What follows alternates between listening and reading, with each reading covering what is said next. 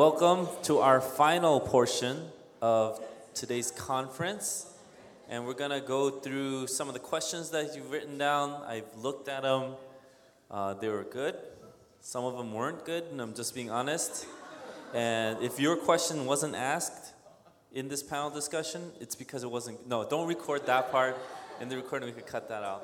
I'm just kidding. We'll try to get through as many questions as we can. Uh, but before we start, uh, let's, let's just open up in prayer one more time.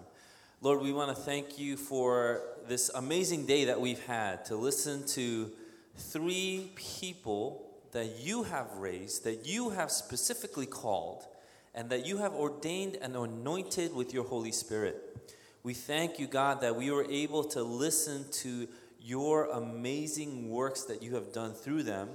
And even in their successes, but especially through their failures, we see that, Lord, that you are still sovereign and that your will is being done.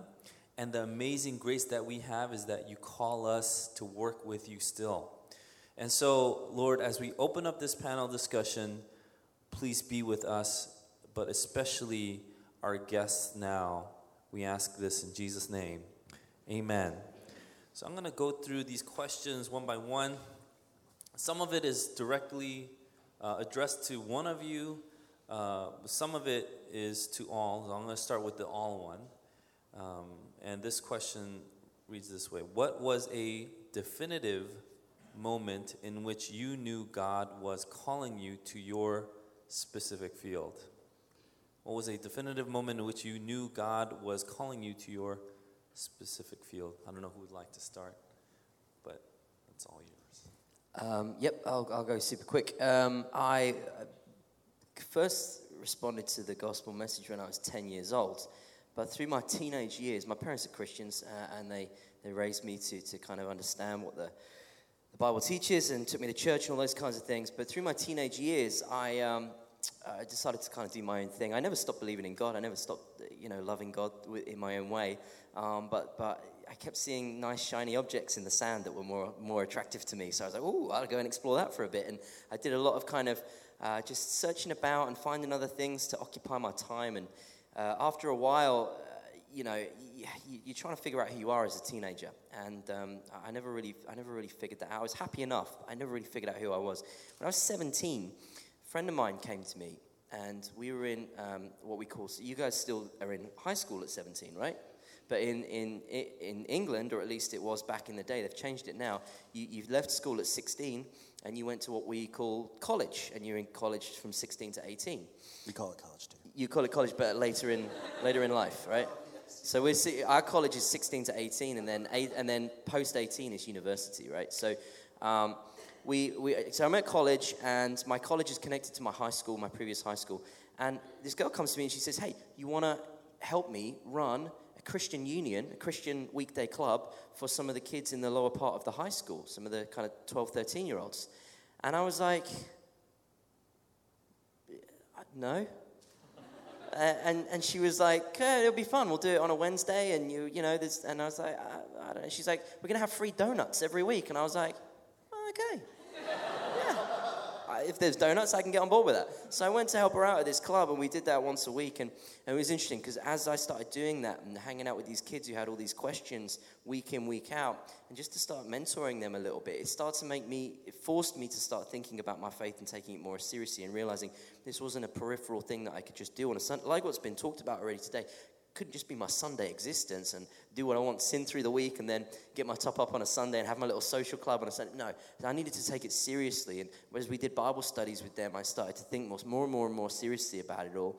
And, um, and then I was going to go to university, which I guess is what you guys call college. And by this point, I was really taking my faith really seriously for the first time, probably in my whole life. And at that moment, um, I saw an organization called Youth for Christ. You have it here in the States. Billy Graham founded it in the, in the UK. Uh, missional organization.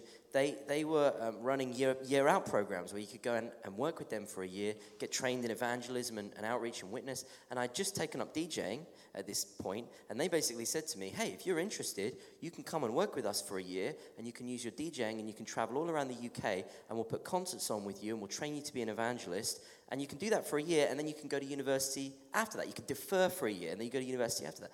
So I was like, I think this is the thing. And I just felt the Lord really put this on my heart. My parents are like super cool, super cool. So they were like, yeah, man, if that's what you want to do, you go for it.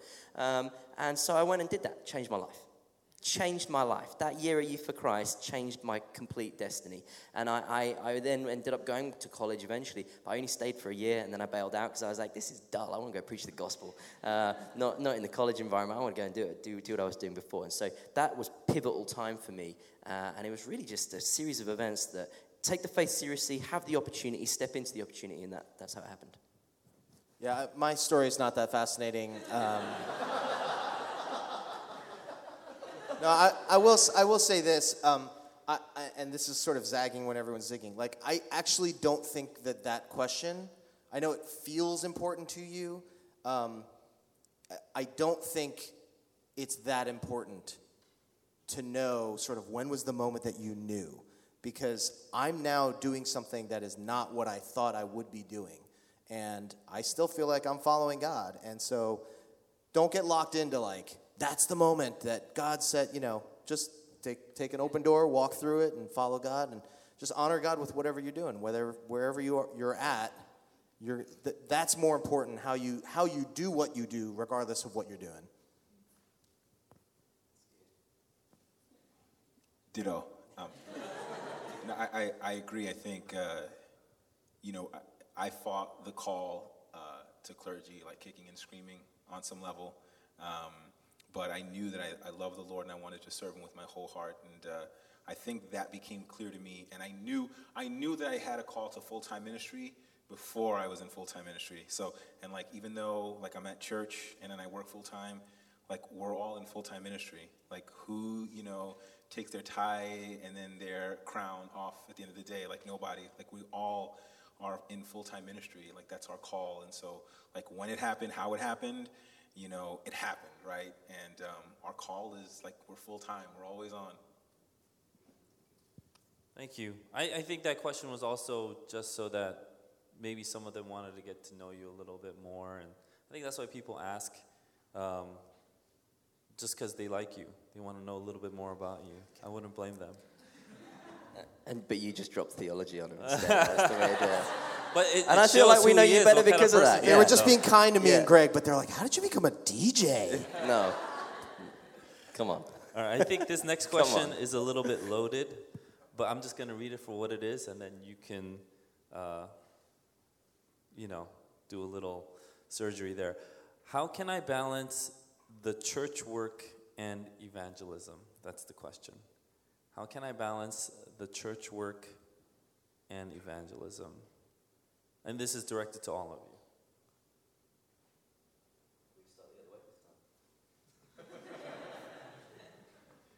that is a loaded question. um, I'm sure that uh, my fellow panel will expound on it much more profoundly. Um, you know, I think it's it's hard when you begin to equate what your mandate is with uh, the work that you're doing, um, because they're uh, while they're they're related, they're they're they're separate, right? Like I think your mandate is not something that you try to parcel out as a piece of your salvation. It is it is it is like who you are. You we are evangelists. Like that is a part, and on some level, we are living that out in some way, shape, or form every single day. And so that's really not something that like we we try to like segment, like carve out time to evangelize. And I think when we try to compartmentalize that aspect of, of our faith and our life, then it will feel like work, right? And, um, you know, it's, it's really not work. It's allowing God to, like, uh, shine through us. And um, I don't want to be, like, too broad brush here, but I do think that, you know, we don't want to necessarily, I don't want anybody to walk away with this sense that, like, there's this duty of evangelism that's, like, part and parcel with like duty of being a deacon and duty of like being an usher. Um, you know, that's very different. Like what you might do, like your skills and however you apply them through the service of the church is not really what the, the mandate of evangelism in terms of God's how he commissioned us all to go out. And you know, we will all have different opportunities to evangelize in different areas and, and use our talents and abilities. But you know, I think it's we have to be careful not to make like that like a like a task um, a part of like any other kind of church task. Yeah. Um, again, I think I would probably just want to clarify what, what you mean by doing evangelism and church work specifically, which I think is what you, what you were starting to, to explore there. I mean, if you, if you mean holding a formal role within the church community, then you, I would hope that you hold that role because you feel that God's called you and commissioned you and put you in that place to be an elder or a deacon or have a formalized functional role within the church, in which case, do the duties that you've been charged with to the best of your ability to the amount of time that it takes to get that job done. But there shouldn't really ever be a separating out of the evangelistic task. I mean, that's just, that's just that's just who we are. So again, it comes back to the identity thing that we were hearing about earlier. We, we reveal Christ in every action, in every thought and deed and word that we speak. And um, the only question that I would ask of people who have a very um, church focused life in terms of their, their role and responsibility keeps them here within the community quite a lot is are you making and maintaining friends with not yet believers? That's a simple question that I would ask any believer. Do you make and maintain friendships and relationships, meaningful relationships with not yet believers? If you don't, ask yourself why that is. Is it just circumstance? You're never around any? Okay, well, find a new club to go and join and, and join, join a new chess club and start, you know, or, you know, something fun um, to, uh, to, to meet new people where you can actually make and maintain non-Christian friendships that will potentially yield gospel fruit. And I tell you what as well, Ray, I told you, I think I told you guys before that my best friend is not Christian. Did I tell you that? No, I didn't tell you that. I think I maybe I had a conversation with someone else. My best friend is not a Christian. Uh, I've known him for 12 years. We have great conversations about faith and, and life. God has taught me an awful lot through, through him. He doesn't know God, but he's made in the image of God, so he has the capacity to reveal all sorts of interesting things about God to me without even realizing that he does that. He's also one of the kindest people I know, one of the most generous, thoughtful people that I know. And I learned so much from him about godly kindness, even though he does not The greatest tragedy of his acts of kindness and his acts of love is not that he is less kind than me. In fact, he's more kind than me in so many ways, puts me to shame sometimes. The greatest tragedy of his kindness and love is that he can never turn it back to worship, which is what he was created for. So when he's kind and when he's loving, he can never turn it back to thanksgiving and praise of the Father who allows him to be that way, right? But that doesn't mean that I can't learn from him and grow from him. So it's actually a two way street when we befriend non Christians. But the ultimate hope is that we would help them come to life. Thank you. I'm going to try to put these two questions into one for all of you. And um, I'll just read this first part. It says, We've all encountered those hell and hellfire and brimstone evangelists on the street. They're usually a bit older. We avoid them just like everyone around us. But they represent evangelism in our and most people's minds. The question is how has evangelism changed in the past 20 years? What's the best way to approach millennials? Or what's the best way, do you think? I think the question really is um, how has evangelism changed so that you can, how do you see evangelism now in 2017 as opposed to maybe 40 years ago or 30 years ago that you still see some remnants of in what this person labels the street? Yeah, I would just like to say I, I, I would I would I would venture to say that evangelism hasn't like sort of changed to this new thing where it's like this new evangelism. Um, I think it's it's really a harkening back to sort of the the basic tenets of evangelism in Scripture, right? I mean, when you look at um, God incarnating His Son, right? Um, God didn't just speak from the heavens and say, you know, humans, you need to believe in, in this person, Jesus Christ. He, he came and he incarnated himself. And so, like the incarnational ministry that, that Greg is talking about, his church, you know, getting his choir to sing on, you know, 125th Street, like that's incarnational. They're getting into the community. And so, I don't think there's anything quote unquote new about it. Um, I think that that sort of prototypical vision of what we have as evangelists uh, I think it's easy to mock them, but, uh, but be careful because those are the people who have the courage and bravery to stand and say something, oftentimes in the face of utter, you know, rejection and spite. Um, and, and ultimately, they're doing it because they believe in the gospel and they're doing it courageously. And so I don't want to just come off and mock them and, and put them down and say, oh, you know, like those people are, you know, no, like, and, and I will say there are people that are in heaven or will be in heaven because of them. And so let's not, let's not, you know, downplay that. I think that the, the sort of tragedy that as we see of that system is these people have been given a mandate without sort of the meaning behind it, right? I want to show you the love of Christ. Like, right? It's, I, I want, that's the mandate. I want to show people the love of Christ, but I've lost the message behind it, the method behind it. And so there are some people that have, that have the, the, the, the method, but they, they've lost the mandate. And so let that be sort of a corrective for maybe some of us to say, maybe I do need to speak up a little bit more. Maybe I do need to be a little bit bolder in my words um, and not go completely the opposite, but maybe there's something that I can learn from sort of that spectrum. Yeah, that is good. Um, I, I, I think there's spectrum, great segue coming up here. Um, I think there is a spectrum, and I think on two ends of the spectrum, you've got on one end, you've got what, what we would probably consider to be the fundamentalist approach to to preaching the gospel, to proclaiming the gospel, which would be stand on the street corner, just shout that as many people passing by might hear, and that some of that you scatter the seed right as far as you can, and hope that some of that seed lands good and it can be can be brought to life. On the other end of the spectrum is what I would call a pragmatic approach to evangelism, um, where the ends justifies the means, and therefore you get very sketchy with your means because you'll think, I'll, and uh, not only with your means, you'll get very sketchy with your message as well. You'll make the message as palatable as you can make it in the hope that more people will receive it.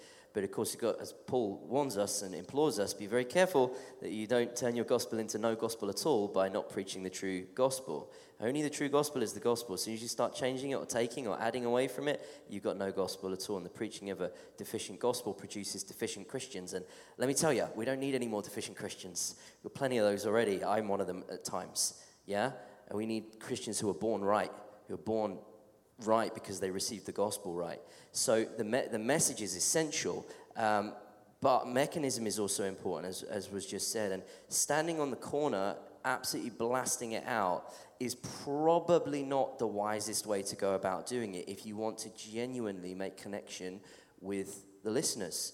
And I think I, am so heartened to hear you say what you say because I fully agree. We're very good at Christians of fire, at firing arrows into each other's backs and criticizing what each other do and saying, oh, well, that's not very good. I wouldn't do it like that, and that's not very good. There's a difference between healthy critique where we hold each other to account for the best possible practice to see the kingdom glorified and actually just have been snarky and, and, just, and just pulling people down because we don't like what they do. And, and, and actually, I agree. If someone stood on a street corner, it's because, hope, I, I would suggest nine times out of ten, it's because they believe in the power of the gospel but their method is probably not that great. So, I, what I'd be saying is, okay, how as a church can we journey together, which is why things like this are so important, to come up with really interesting, thought provoking, challenging approaches to evangelism that will be wise, that we call upon the wisdom of heaven and say, Lord, what would you have us do? Okay, back in the day, the marketplace of ideas was literally the marketplace, right? So you would go into the market and you'd shout, and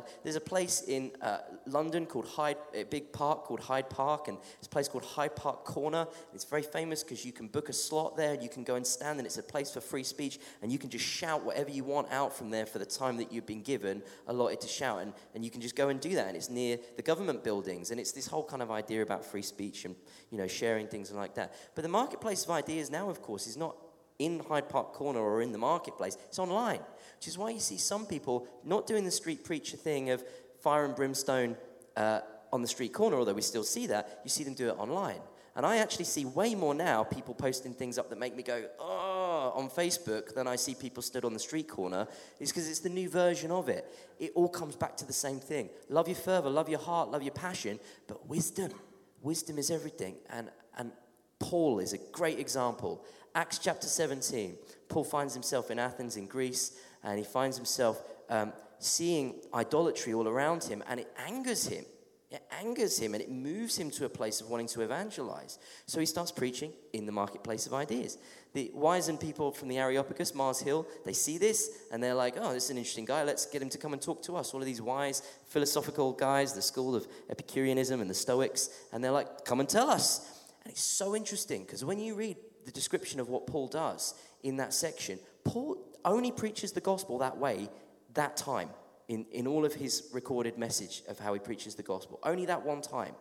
And it's interesting that he even uses Stoic and Epicurean poetry as part of his explanation of the What's he doing in that example? He's tailoring his message incredibly wisely and carefully for the audience that he is in front of because he knows that whilst the content of the message is essential, the packaging and the delivery is also really, really, really important. What's interesting is, at the end of it, not that many people get saved.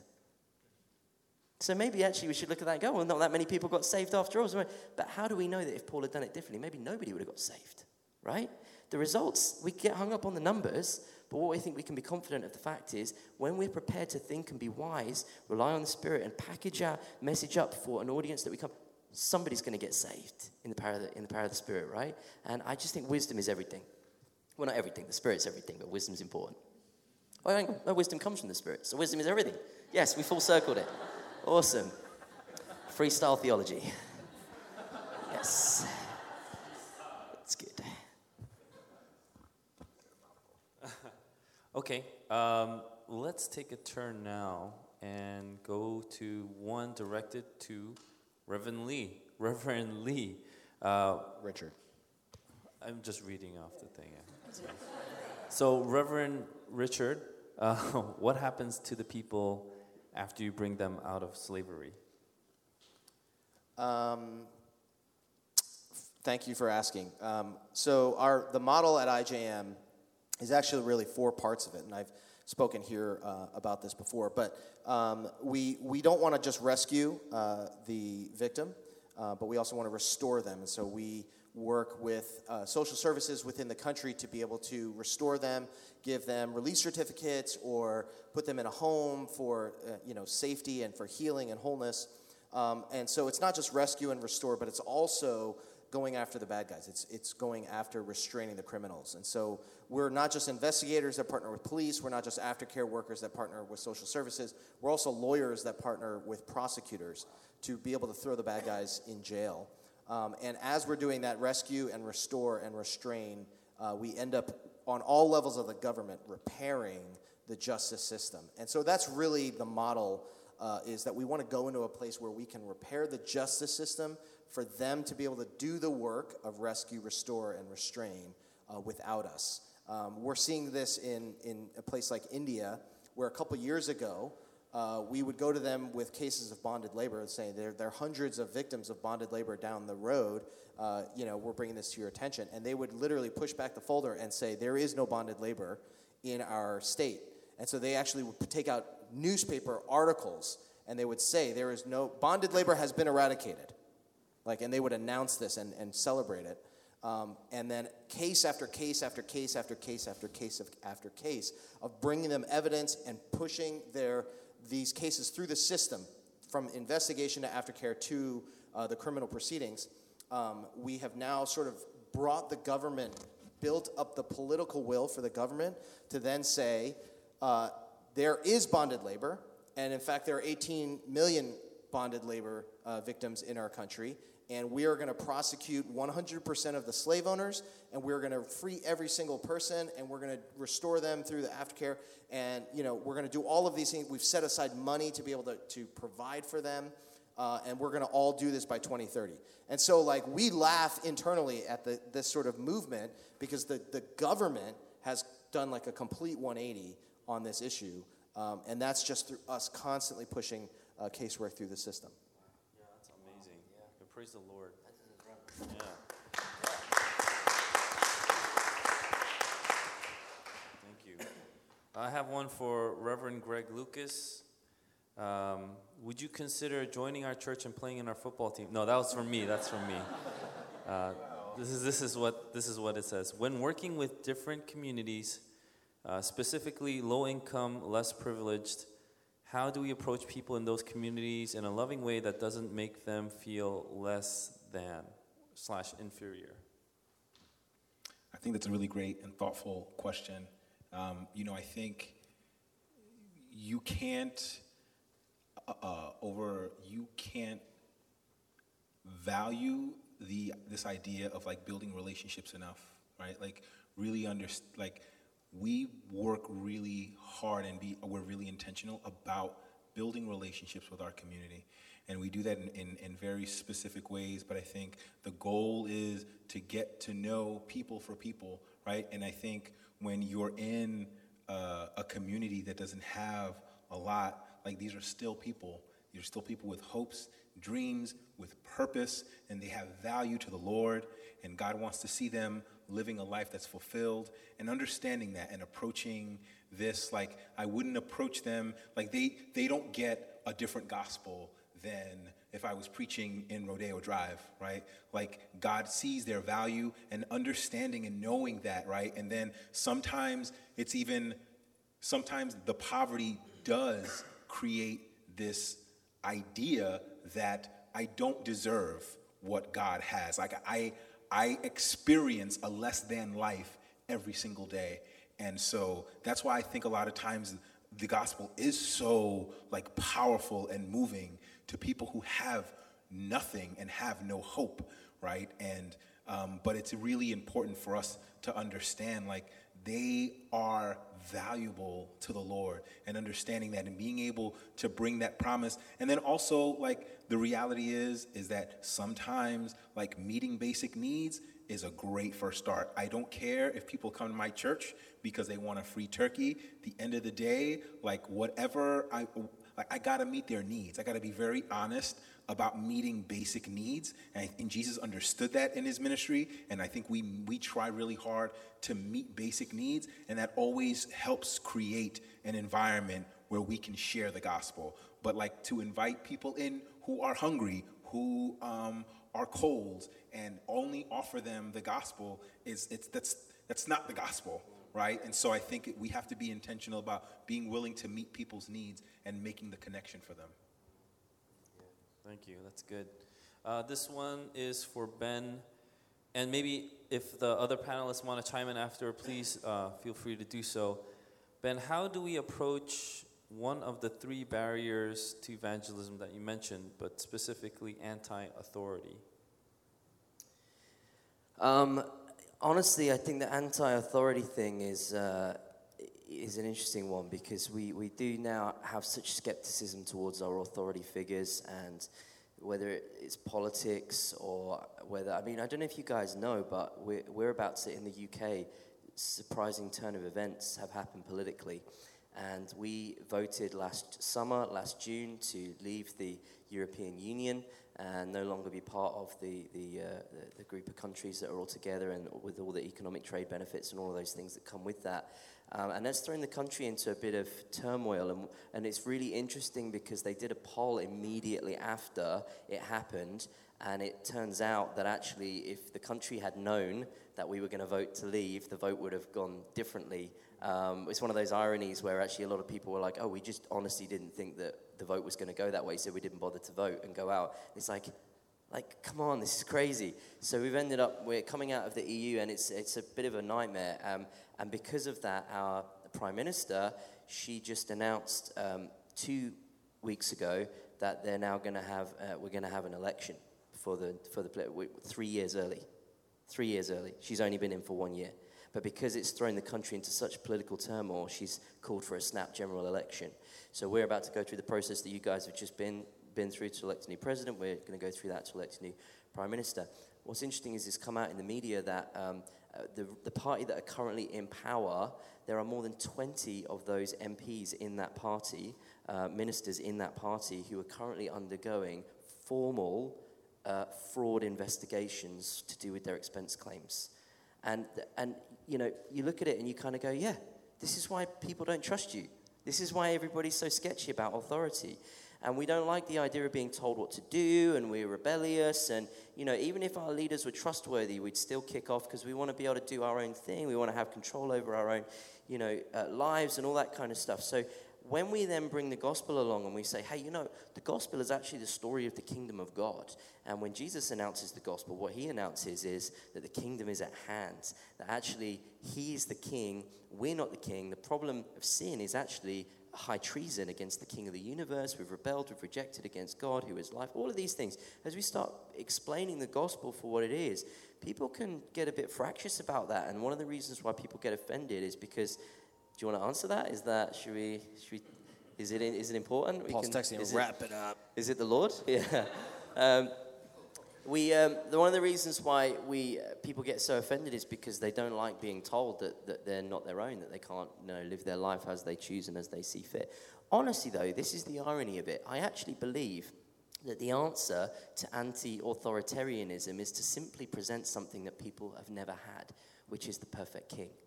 The reason why we rally so hard against leaders who are imperfect is because we have a sense that they should be perfect.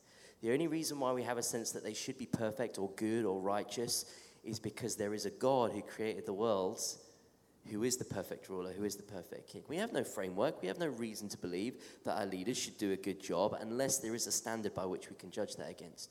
When we actually hold Christ up as the absolute gold perfection standard of here is a perfect God that will never let you down. Yes, he is the king of the universe, but he's not like any king that you've ever known. What king would lay their life down for you so that you could live?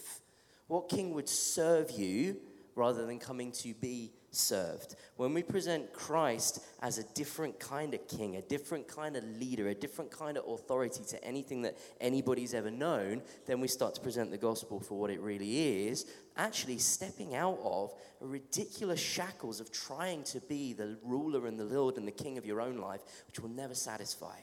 And when you can highlight the deficiency of people's worldview, how are you getting on in your life being the king of your own life? How's that going for you? How's that going for you? Is that going well? Because I think actually, when you dig down into it, for most people, they'll be like, no, it's not going well. I'll tell you how things go well. They go well when you actually turn and you realize that you were created to, to, to find your wholeness and your hope in the King of the universe. So, the anti authority question for me is found, the answer to it is found in presenting Christ as a different kind of king to, to what people could possibly imagine. Yeah, I'll take a, a stab at, at that. I, I think um, as you sort of pull back from this anti authoritarian uh, standpoint, um, I think you have to recognize, like, what, even just like politics, right? What, what did politics look like a hundred years ago? It was a guy standing on the back of a train, right? And he would stand in front of like three reporters. And that's how information got out. And so you sitting in your home, like the only way that you got information, truth, was what was printed about a guy that you don't even know what they look like, right? I mean, so that's what the way information has come, has has, has uh, sort of progressed. And so now we are in not just in a 20, not in just like a news cycle, but like a CNN cable news 24 hour cycle. But even that, forget about 24 hours, right? We're in a 24 second Twitter uh, Twitterverse, right, where every single piece of news is now being, you know, scooped by Twitter.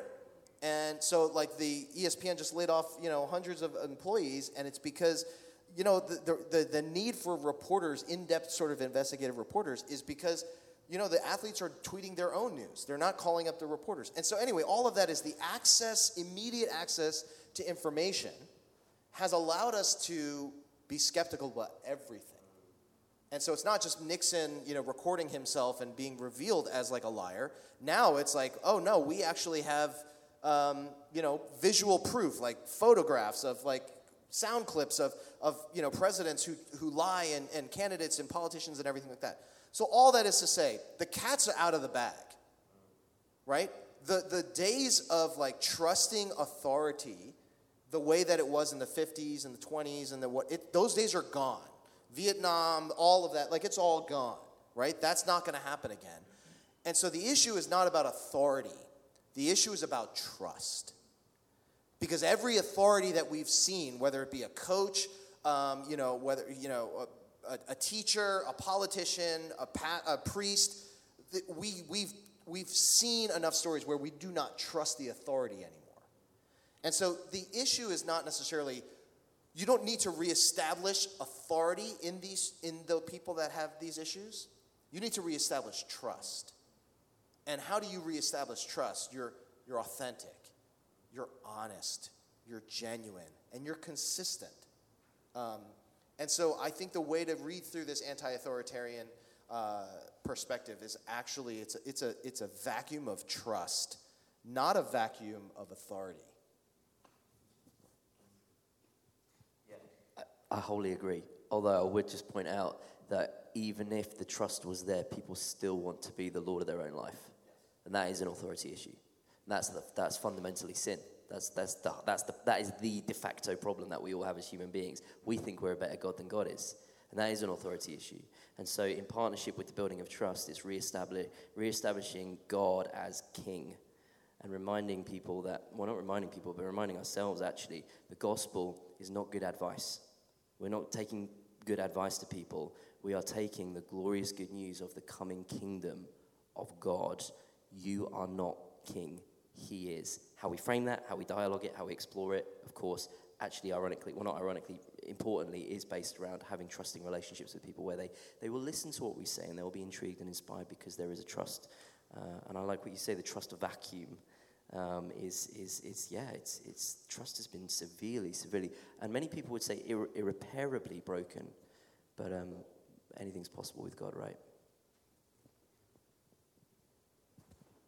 Um, think, I'm not sure, I haven't been around that long, but I'm not sure if I've ever, I've ever been in an environment where people seem as outraged and angry as they are now. Um, and I would be lying if I said that as a man raising two young boys of color, that I also didn't experience anger and frustration and worry about what this world will be for them as I raise them in this world where they may not necessarily be valued or you know even the conversation has changed from you know in the 90s we used to talk to young people of color in the in in the urban landscape about like how to know your rights when you get confronted by police.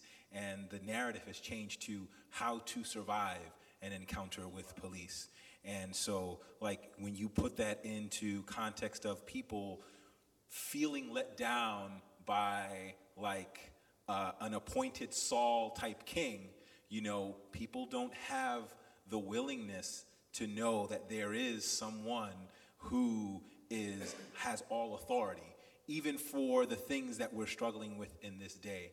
And I think like both um, uh, Pastor and Ben really kind of like spoke to this um, establishing trust. It's not like trust in us, right? It's it's not our trust, but it's it's really re representing King Jesus in a way that he has not he is not being presented in this in this moment and how who he is is everything has everything to do with um, whether you you're frustrated about uh, Black Lives Matter or whatever the issue is. Representing King Jesus to this world is the only important thing.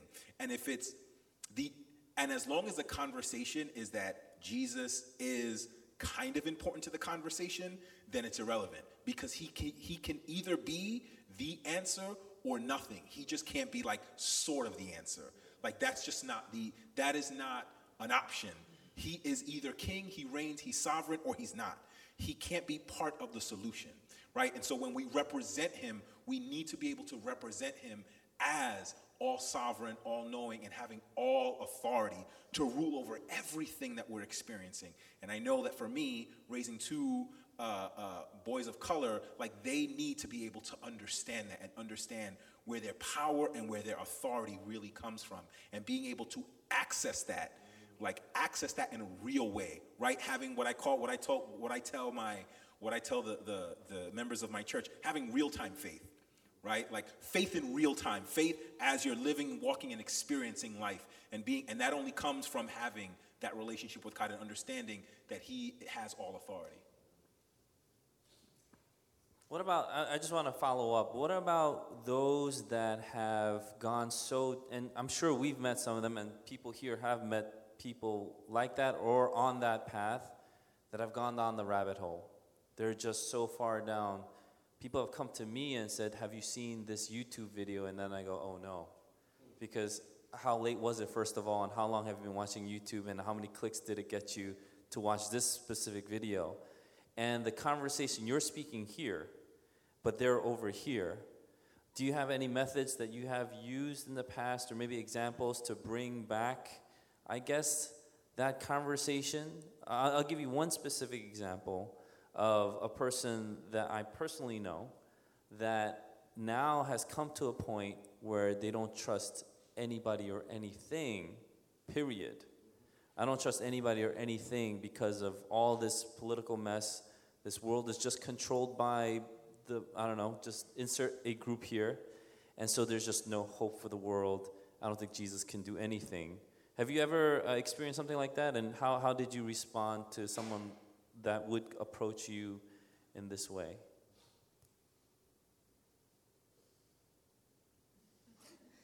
Yeah, uh, back to basics.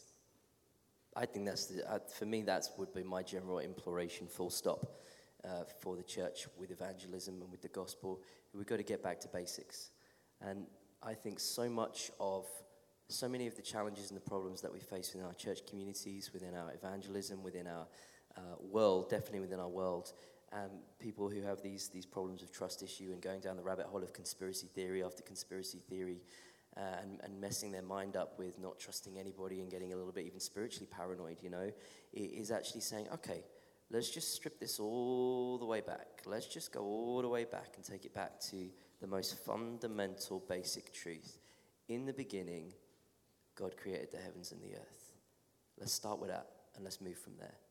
And if the person doesn't believe that, then we have a, a, conversation around the plausibility of whether or not God uh, exists in the first place and could have brought, and where the universe came from, all those things, if we're going to have a rational dialogue around those things. But assuming this person is a person of faith, they're just struggling with, like, like you said, your friend is, and say, well, let's scale it right back. In the beginning, God created. God is king. God has always been king. God will always be king. You, you know what it means for God to have a kingdom? Doesn't mean God's kingdom is not earth. God, God, God's kingdom is, a, is, a, is, is both a concept and a reality. God's kingdom is simply the very idea that he rules and reigns. It's not a territory, it's not a place. It is the reality that God perfectly rules and reigns. That's the kingdom of God.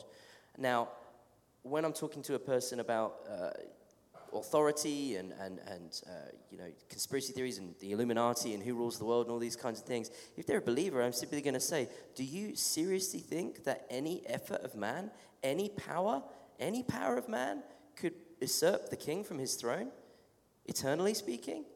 We, we, we're transient. We're, we're, we're material creatures. We will degrade and fade and die. But God, He's eternal. He will last forever. And actually, He allows us transient beings, us material beings, to uh, move beyond the limitations of our material nature and actually transcend and, and become what we truly are, actually, which is not body but spirit. That's actually what we really are as human beings. We're not body, we're spirit. And He's going to allow us to take that spirit into eternity uh, where His kingdom will be fully realized. And I'd be wanting to just draw some of these basic concepts with these people and just reestablish God for who He is the king of the universe, and make sure that this person understood that when we're talking about authority and reign and rule in the concept, in, in the concepts and the ideas of powers on this earth like the Illuminati and people controlling things, and big business and corporation, all that kind of stuff, it would simply be coming back to basics. Do you or do you not believe that God is the king? If you believe that God is the king, we can do away with all of this other nonsense. If you don't believe that God is the king, I need to help you understand that he is. We've got to get back to basics. Yeah, my, I think my approach would be to just go on a crazy shake diet. Like, I, I, I mean, I think we all know people like, you know, that will argue about everything. Yeah. And I think it's, you can lose a person by trying to win an argument.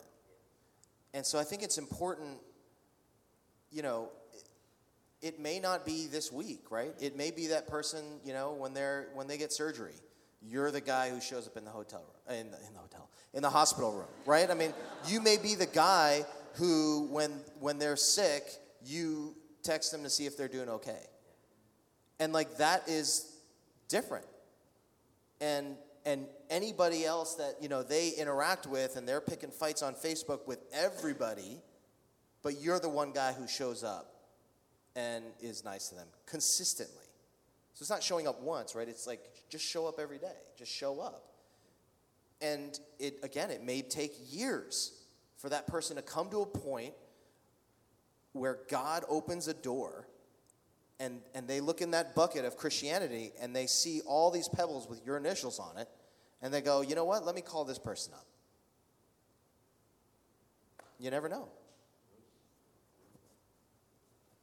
I just think um, this is a fallen world, right? And I, I, I don't think that anything that happens here should be a surprise to us um, because it's not a surprise to our Lord. And I think that the world, apart from Christ, is operating in a manner that is in alignment with the, the world as it functions apart from Christ. Like, and I, I, think on some on some level, we we should understand that that that is like one of the reasons for the mandate to go out into this fallen world uh, and preach the gospel. Um, because if the world wasn't that bad and, and not in needing of saving, it'd be pretty useless for us to have to have a mandate to go out and spread the gospel to people who are not really in need of a savior. Um, this, this is a fallen world, and we are in need of a savior. And that, that is so kind of like to, to Ben's uh, point of going back to basics. I think that on, on, on a very uh, fundamental level, like understanding that, that that is like the nature of this world. Actually, I have an example from when I was younger. Uh, moving on, um, we were setting up Christmas lights in our church in Flushing and as we were setting up Christian, Christmas lights, we did it every year. It was an annual thing. Everybody was excited. Uh, these two men came, and one man started just yelling, like basically railing against what we were doing, saying, "This is wrong. Jesus did. It. Jesus wasn't. Jesus isn't king. You guys are incorrect." Uh, and then what happened was our youth pastor came out, and he yelled back at him, and he said, "You believe what you want to believe." And we'll believe what we want to believe. And I remember hearing that even as a kid and thinking to myself, wow, there's something fundamentally wrong here. Um, and that goes to kind of what a lot of people have kind of bought into. You believe what you want to believe. I'll believe what I want to believe. What's wrong with that? So, how would you respond to someone that came up to you and said, as far as evangelism is concerned, you know what? I want to be comfortable and I don't have the, the desire. How would you respond to that person per se if that was their response to you after listening to all of this? Like, you know what? I, I don't think it's, it, it's a big deal that I want to be comfortable because my faith is between me and God, right? Me and God. I'm sure you've heard that before. How, how, how have you responded or how would you respond to that?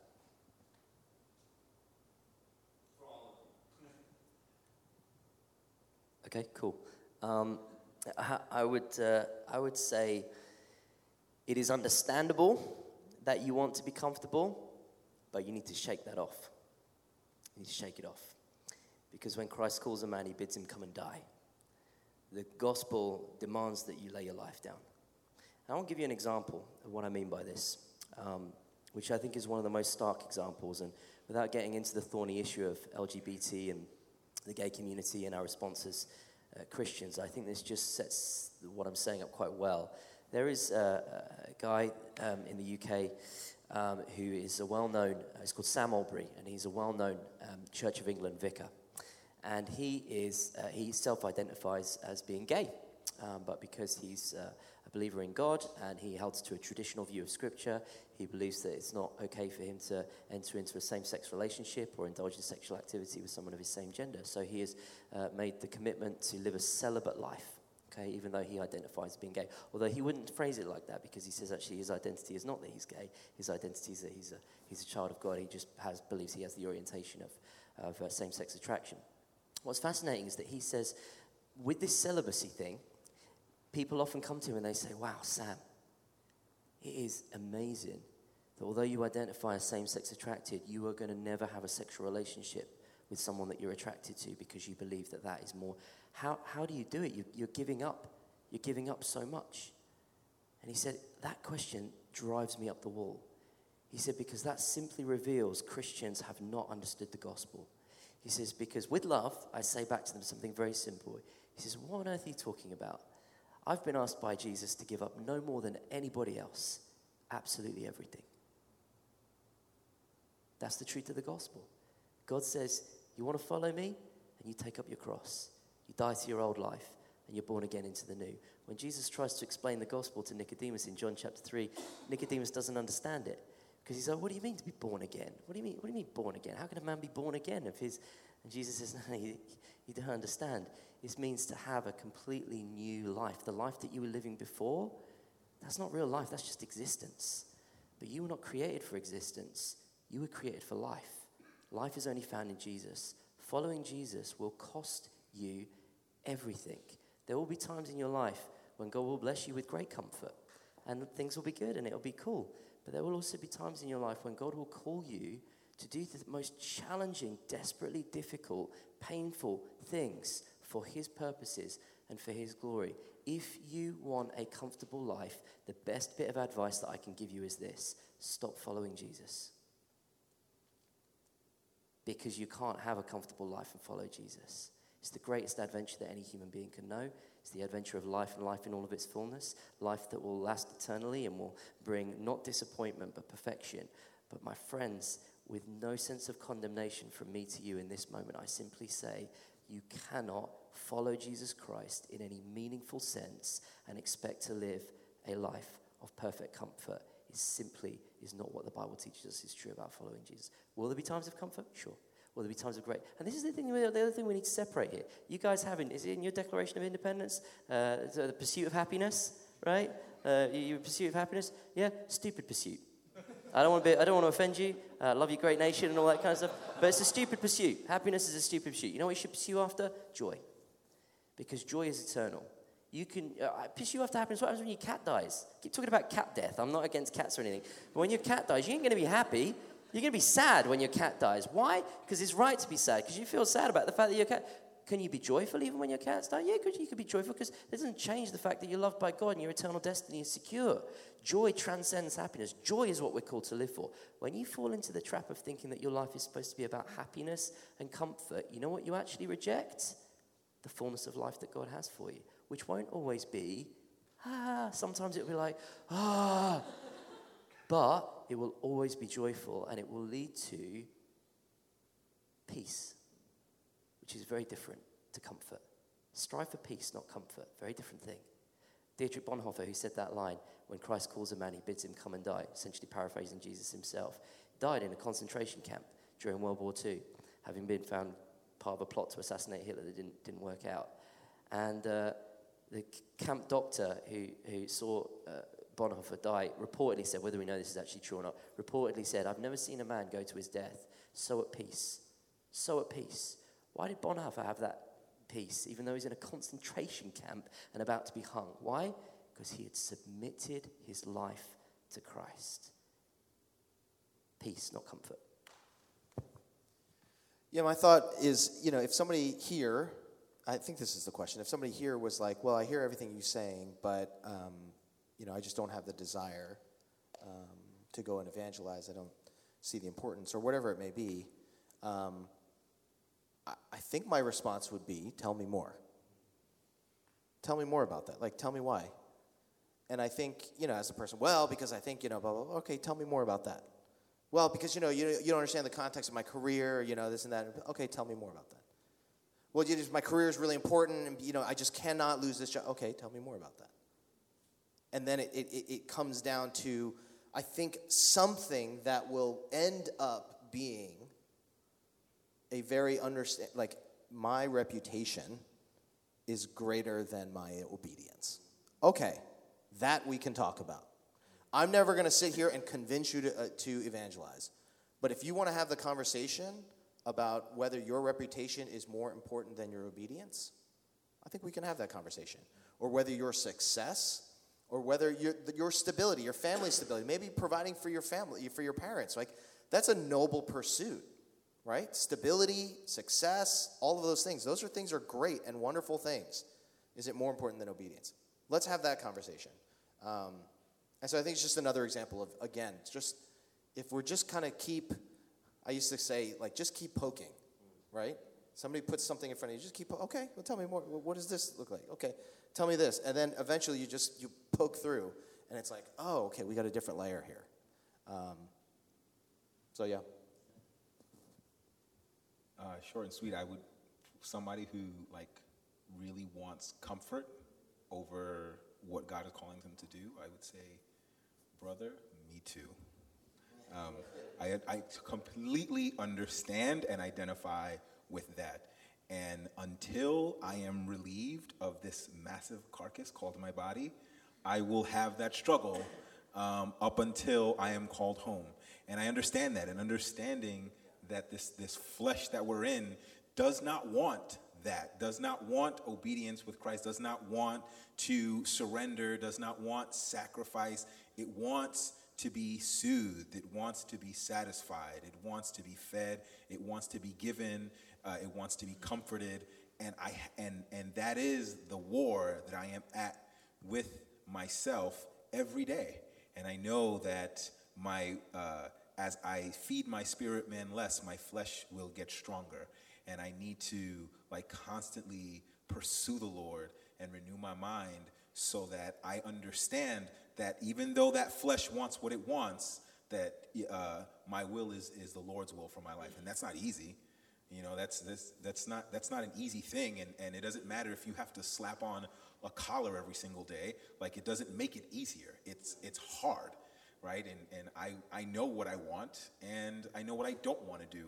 And, you know, Paul said it best that, you know, what I, what I want to do, I can't do. And what I don't want to do, that's the thing that I do. Um, and that's a very real struggle. And identifying with people with that struggle um, is important and not trying to be pious in you know in talking back to somebody but meeting somebody where they are in terms of that struggle and understanding listen the flesh is just being the flesh it's the one thing i can give the flesh the same thing i can give the enemy is it's consistent will continue to, to, to gnaw at you and chip at you and, and, and, and, and uh, will take whatever you can give.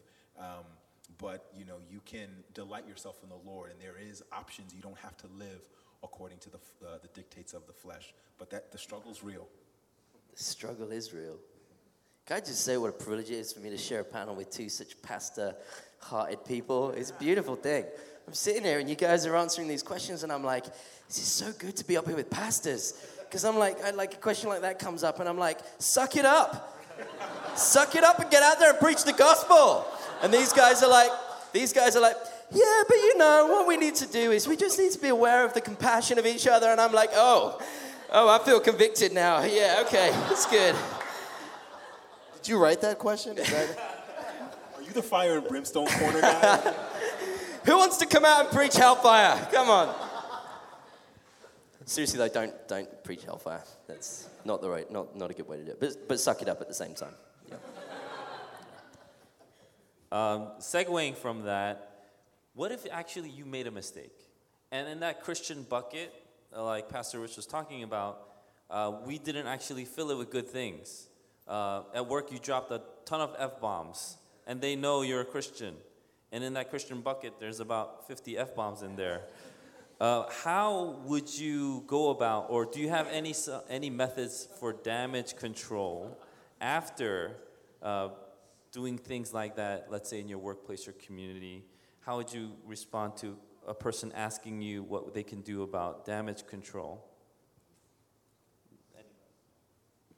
Well, I think it's always an opportunity to exhibit, you know, God's restorative work in us, right? Like this this is not like if my relationship with Christ isn't dictated by like that mess up, like all of a sudden that's it, I've blown it, I'm out of fellowship with God. If that's not if that's not the reality of my relationship with God, that also shouldn't be like how I represent my relationship with Christ. Like, you know, um, there are going to be those moments. I've certainly had those moments. We don't have to get into specifics of those moments at this point in time. Um, but I think I know that people will want in those adverse situations, people are looking even more intently because they want to see like what the response is. Like, okay, now I really want to see what is the bounce back? Like what is like what's the response? Like you messed up, but like what what do you do after that? And I think there's there's even more of like an intentional observation of, of who we are in those moments. And that's really an opportunity again to still be able to represent Christ.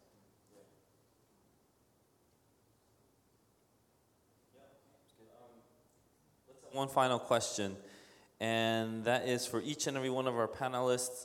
How do you personally receive? Um, this person wrote downloads from God, because I think Ben Jack, you, you talked about receiving downloads. So, how do each one of you receive, let's say, a download from God to maybe go um, say something to this person or do something like that? I think the question, the spirit of the question is how do you really hear from the Lord and discern well the way you do discern it? Um, great. Uh, yeah, there's no one way, actually. I, I don't think I'm uh, massively prophetically gifted, um, particularly, but I do believe that the Lord uh, speaks to me and prompts me at times and inspires me with things at times. I was at a, a concert recently um, that I was performing at and it was a whole a whole weekend of events and stuff. And so I was there all weekend, and I had a few different slots. And I'd done one, and I had another one coming up a little bit later. So I was just hanging out around the venue. It's about a thousand thousand young people at this this event in Manchester where I live, and um, I saw a guy. It was in a was held in a kind of secular mainstream venue where all the staff were just you know hired in and, and not Christians and stuff. And I saw this guy, and I just I, I can't explain it other than just to say my heart just felt burdened when I saw him. I just felt heavy of heart. It's the simplest way that I can explain it. And so I went to um, talk to him because I, I got to talk to this guy. So I went to talk to him and I chatted with him a little bit. we had an interesting conversation about stuff and, and we started talking about faith. And he was asking about uh, what was going on and what the event was all about. And I was explaining it. And he said, Oh, I used to go to uh, church. My family are Catholic and I, I, I, used to go. I don't go anymore. And it didn't really appeal to me. And he said, But this is not like anything I've ever seen before of church stuff. And we had this kind of conversation. And and that was that. And, and, and he kind of went on his way, and I didn't really think much more of it. I just, okay, well, at least I gave him some framework for what's happened here. I couldn't sleep that night. That, I just couldn't sleep. My heart was just so burdened for this, for this guy. And uh, so the next day, I came back to the, the, the event, and, and I, was, I had another show that day. Um, but I, before my show, I just thought, I need to go and find this guy. And I hope he's working again today. So I literally went looking for him everywhere. And I couldn't find him anywhere in the, in the building. And in the end, um, I went and asked one of the other staff, and I literally looked for him for about 45 minutes all around the building, couldn't find him.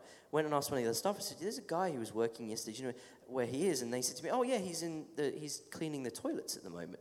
In this, I was like, oh, I didn't, didn't look in the toilets. Okay, so I went into the toilets, and it was kind of a stark image. Actually, I don't want to be disrespectful to his job at all. It was, it's not that his job was bad. It was just the, the starkness of the image. I walked in, and he was literally plumbing feces out of the toilet. It was t- totally blocked up. And as I saw this kid again, it was just like the stark reality of, you know, the prodigal son in with the pigs, you know. And I just saw, I don't make too much of it, but I just, the burden of my heart was there. I said, hey, I don't want to disturb you. When you finished, if you get a chance to come talk to me, I'm going to be where we were talking yesterday. He came, he talked to me, and uh, we, we prayed together. Um, and I, said, I asked him if I could pray for him. He told me he had anxiety. I said, Well, can I pray for you for that? I prayed for him. As I prayed for him, I said, You know, I, I, I just felt like the Lord was saying, You need to come home. You know, it's a, it's a bit of a cliche statement, but I felt like the Lord very specifically wanted me to say that to him. It just it was rattling around my head. You need to come home. You need to come home. So just said, I just I don't know if this is right. I just feel like the Lord would say, You need to come home. And he was like, Yeah. He's like, I, I do. I need to come home. I, I think I want to. I think I want to have what you have. I want to follow Jesus. And I prayed for this guy, young man, to, be, to become a follower of Jesus there and then. And I can only explain it in terms that I've already given it to you. It wasn't something in the sky, it wasn't some booming voice, Ben, go and talk to the poo cleaner. It was, it was simply, I saw him from across the room and I felt in my heart, you have to go and talk to him. And after I finished talking to him and went home, I, all night couldn't sleep properly. I felt the burden in my heart. The job is not finished. That's as simple as that. Yeah, I'd say. Um, I mean, I think my my experience with those things pr- probably differs than yours. Um, I think I, w- I would say two things. I would say one, um, God has downloaded a whole bunch in the Bible, um, and if you are not obeying the things in the Bible, why would God tell you anything else to do? Um, and you hear stories of people who, like, God spoke to me, and, you know, like what you just heard. And without fail, it's those people that are honoring God with their life, who are walking with Him, that God then says, okay, well, I got a special thing. I want you to go talk to this person. You never hear a story of a guy who's just like, yeah, I don't know. I just came in on the street and they just gave me a microphone. But um, I, yeah, but God told me to. Cut. Like, you never hear that story. It's always the guy, or I'm sorry, or the woman. It's the, always the person who is walking with God and is obeying the scriptures, right? The things that God has downloaded to you and allowing you to be able to do those things. Because if, again, if you were not obeying the scriptures, why would God ask you then to do something else if you're not already obeying the things that He's told you? Um, the other part of that is, I think we over spiritualize it, and I think we use that as, I think it's actually, I'm going to be careful here, this is the last thing I'm going to say. I think it's a way that we use that as an excuse to actually not do those things. Should, I don't know, should I go talk to that person and say something loving? Yes. I don't know, Pastor Eugene. I'm, I'm really wondering whether God wants me to go on this missions trip to go help the people in Cambodia. Yes. Does God want you to go share the love of Christ with people around? Yes. Go do it. Does God want me to say something loving and caring? Does God want me to take care of this person?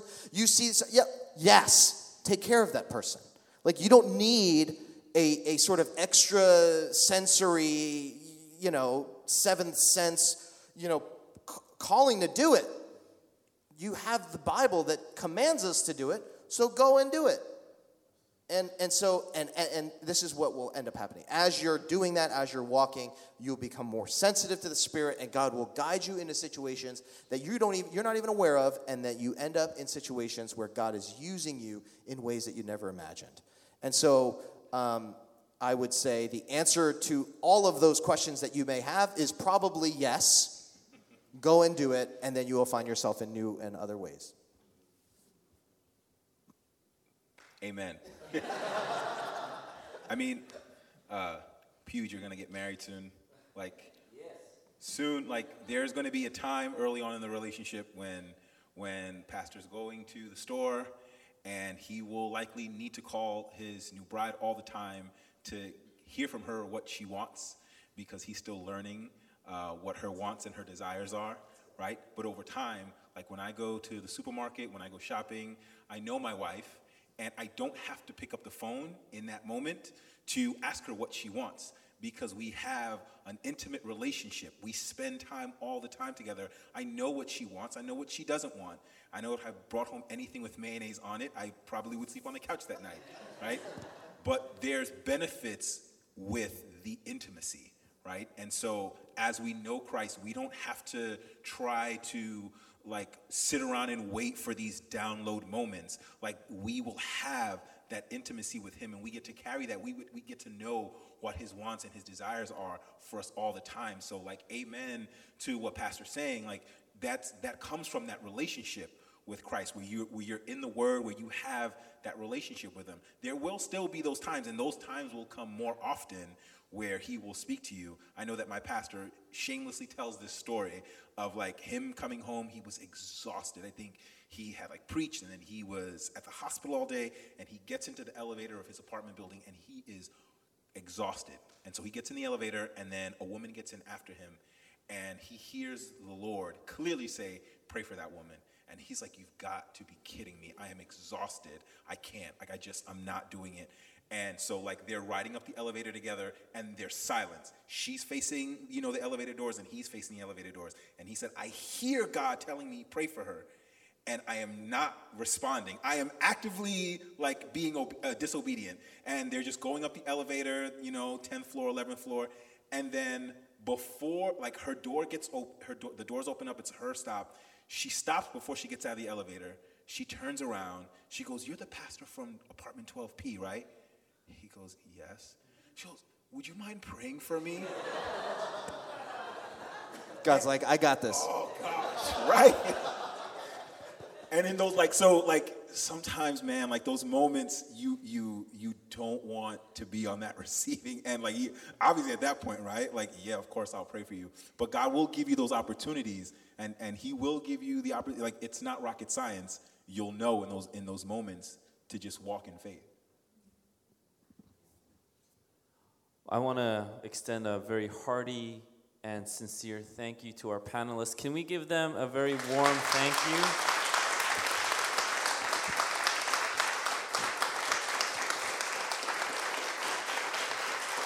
Thank you.